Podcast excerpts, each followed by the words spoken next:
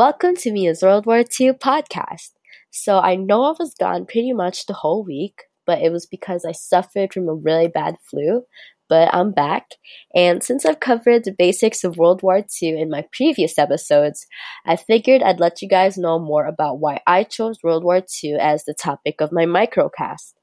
So, as young as 10 years old, I started watching war movies with my dad.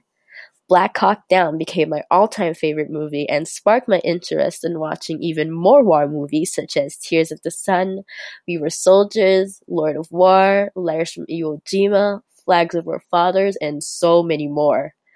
One summer night, I watched Pearl Harbor, and it became my next favorite movie, wherein I cried a lot of tears during the end.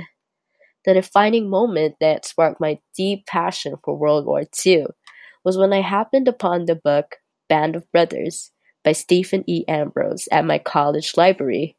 I was in awe of the camaraderie and brotherhood of Easy Company from the 2nd Battalion of the 506th Parachute Infantry Regiment of the 101st Airborne Division. Wow, that was a mouthful. Anyway, after that, I watched the HBO series Band of Brothers, and the rest is history. On the next episode, I'll continue to talk about my history of World War II history, so see you there!